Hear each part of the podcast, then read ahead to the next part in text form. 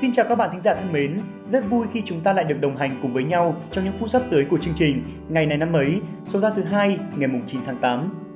Các bạn thân mến, vào lúc 18 giờ ngày hôm qua, mùng 8 tháng 8, lễ bế mạc Thế vận động mùa hè Olympic Tokyo 2020 đã được diễn ra. Hơn nửa tháng tranh tài sôi nổi của các môn thể thao của các đoàn thể thao hàng đầu thế giới đã chính thức được khép lại.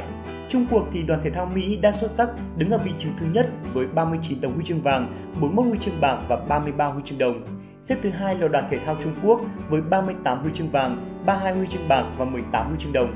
Về phần đoàn thể thao Việt Nam, mặc dù những vận động viên của chúng ta đã thi đấu rất nỗ lực nhưng vẫn chưa đủ để đem về tấm huy chương nào ở kỳ thế vận hội năm nay. Các bạn ạ, kỳ thế vận hội năm nay có lẽ là đặc biệt nhất trong lịch sử bởi lẽ nó diễn ra trong bối cảnh mà dịch bệnh Covid-19 đang hoành hành, do đó mà khán giả cũng không được phép đến xem trực tiếp ở bất kỳ môn thể thao nào. Thế nhưng nhờ những nỗ lực chung của nước chủ nhà Nhật Bản cũng như là các đoàn thể thao tham dự, thì Olympic Tokyo 2020 đã kết thúc một cách thành công rực rỡ.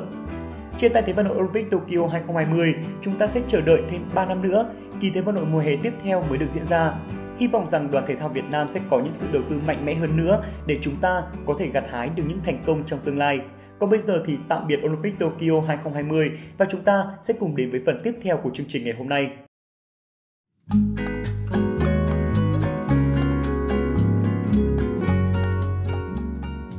Các bạn thân mến, hôm nay là thứ hai, ngày mùng 9 tháng 8, là ngày thứ 221 trong năm.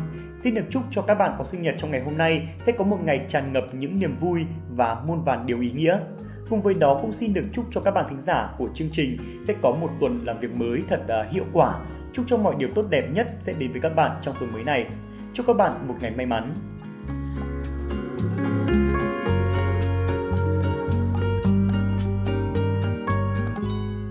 Tiếp theo chương trình, như thường lệ chúng mình sẽ mang đến cho các bạn một câu danh ngôn vô cùng ý nghĩa.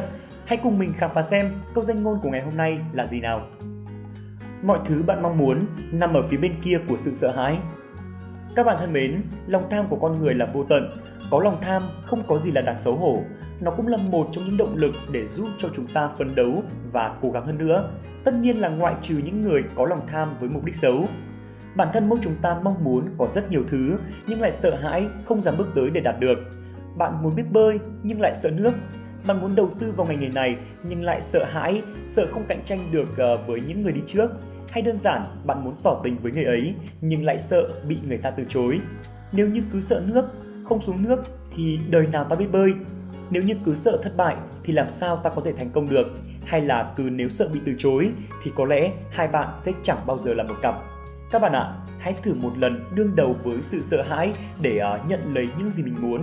Nếu như có gan dám đương đầu, vượt qua nỗi sợ hãi, bạn sẽ cảm thấy thật ra nó không có gì quá to lớn cả. Làm được một lần rồi sẽ có những lần sau, nên là đừng bao giờ từ chối thử thách bản thân mình các bạn nhé.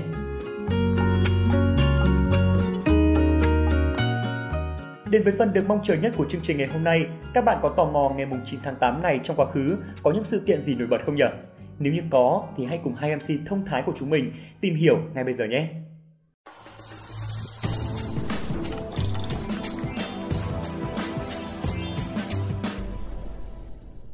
Quốc Đạt xin chào các bạn thính giả đang lắng nghe chuyên mục ngày này năm ấy và tất nhiên là không thể thiếu người bạn dẫn đồng hành cùng với Quốc Đạt ngày hôm nay đó chính là cô bạn dẫn Khánh Hà. Khánh Hà xin chào các bạn thính giả, chào Quốc Đạt.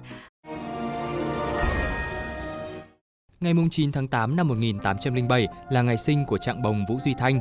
Ông được gọi là Trạng Bồng vì đỗ thủ khoa Triều Nguyễn tương đương với Trạng Nguyên thời Đại Việt. Ông là một nhà thơ và là quan nhà Nguyễn theo chủ trương chống Pháp trong lịch sử Việt Nam. Đường thời, ông được ví như quế tiên nơi bình địa, Trạng Nguyên trốn dân gian. Vũ Duy Thanh còn được xem là người đã chế tạo ra tàu ngầm đầu tiên trong lịch sử Việt Nam. Vũ Duy Thanh khi còn nhỏ có tên là Vũ Duy Tân, Ông sinh ra ở làng Kim Bồng thuộc phủ Yên Khánh, nay là xã Khánh Hải, huyện Yên Khánh, tỉnh Ninh Bình. Sinh ra trong một gia đình nho học, Vũ Duy Thanh nổi tiếng là thần đồng ngay từ nhỏ. Năm 36 tuổi, Vũ Duy Thanh thi đỗ tú tài vào năm thiệu trị thứ ba năm 1843, rồi đỗ phó bảng trong kỳ thi hội vào năm tự đức thứ tư năm 1851, tức khi ấy ông đã 44 tuổi.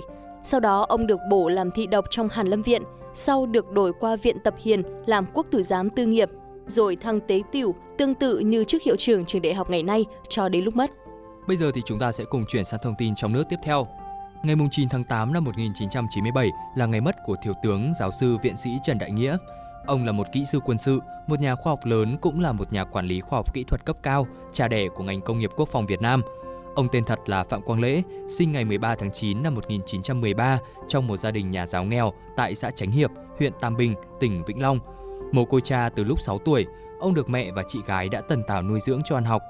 Giữa năm 1933, Phạm Quang Lễ đã thi đỗ đầu hai bằng tú tài, tú tài Việt và tú tài Tây. Nhưng vì nhà nghèo, ông không có tiền đi Hà Nội để học tiếp, Phạm Quang Lễ đã quyết định đi làm giúp ba mẹ, giúp chị và nuôi trí vươn lên, chờ thời cơ. Sau 2 năm làm việc tại Đại sứ quán Mỹ, ông đã gặp nhà báo Dương Quang Ngưu, người đã giúp ông có được một học bổng du học tại Paris.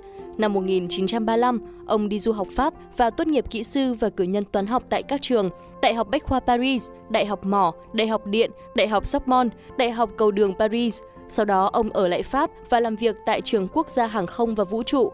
Năm 1942, ông sang Đức làm việc trong xưởng chế tạo máy bay và Viện Nghiên cứu Vũ khí. Năm 1946, ông về nước và tham gia cách mạng. Năm 1996, ông được nhà nước Việt Nam trao tặng Giải thưởng Hồ Chí Minh đợt 1 về cụm công trình nghiên cứu và chỉ đạo kỹ thuật chế tạo vũ khí trong thời kỳ kháng chiến chống Pháp từ năm 1945 đến năm 1954. Các công trình nghiên cứu của ông được quốc tế đánh giá cao, được ứng dụng rộng rãi trong quân đội nhân dân Việt Nam và là nỗi kinh hoàng của quân đội đối phương. Năm 1966, ông được bầu làm viện sĩ nước ngoài của Viện Hàn Lâm Khoa học Liên Xô. Những năm cuối đời, ông cùng gia đình trở về quê hương miền Nam, sinh sống tại quận Phú Nhuận, thành phố Hồ Chí Minh. Chúng ta vừa lắng nghe chuỗi thông tin tại Việt Nam và tiếp sau đây sẽ là những sự kiện tiêu biểu trên thế giới. Ngày 9 tháng 8 năm 1932 là ngày mất của John Charles Field, một nhà toán học Canada. Fields được biết đến nhiều nhất nhờ đóng góp của ông trong việc thành lập giải thưởng huy chương Fields, vốn được coi là giải Nobel trong lĩnh vực toán học. Mặc dù có một số khác biệt trong giữa hai giải này, được trao lần đầu tiên vào năm 1936, huân trường được giới thiệu trở lại vào năm 1950 và được trao mỗi 4 năm một lần kể từ đó. Giải thưởng được trao cho hai hay bốn nhà toán học dưới 40 tuổi có đóng góp quan trọng trong lĩnh vực toán học. Fields bắt đầu lên kế hoạch cho giải thưởng vào cuối thập kỷ năm 1920, nhưng do sức khỏe kém, ông chưa bao giờ được thấy giải thưởng được trao trong cuộc đời mình. Ông mất vào ngày 9 tháng 8 năm 1932 sau 3 tháng bị bệnh. Trong di chúc của mình, ông để lại 47.000 USD cho quỹ huy chương Fields. Sau đây thì xin mời các bạn sẽ đến với thông tin tiếp theo. Ngày 9 tháng 8 năm 1963 là ngày sinh của Whitney Houston, một ca sĩ, nhạc sĩ, nhà sản xuất âm nhạc, diễn viên, nhà sản xuất phim và người mẫu người Mỹ. Cô được mệnh danh là The Voice nhờ giọng hát và tài năng xuất chúng cùng sức ảnh hưởng rộng rãi của mình.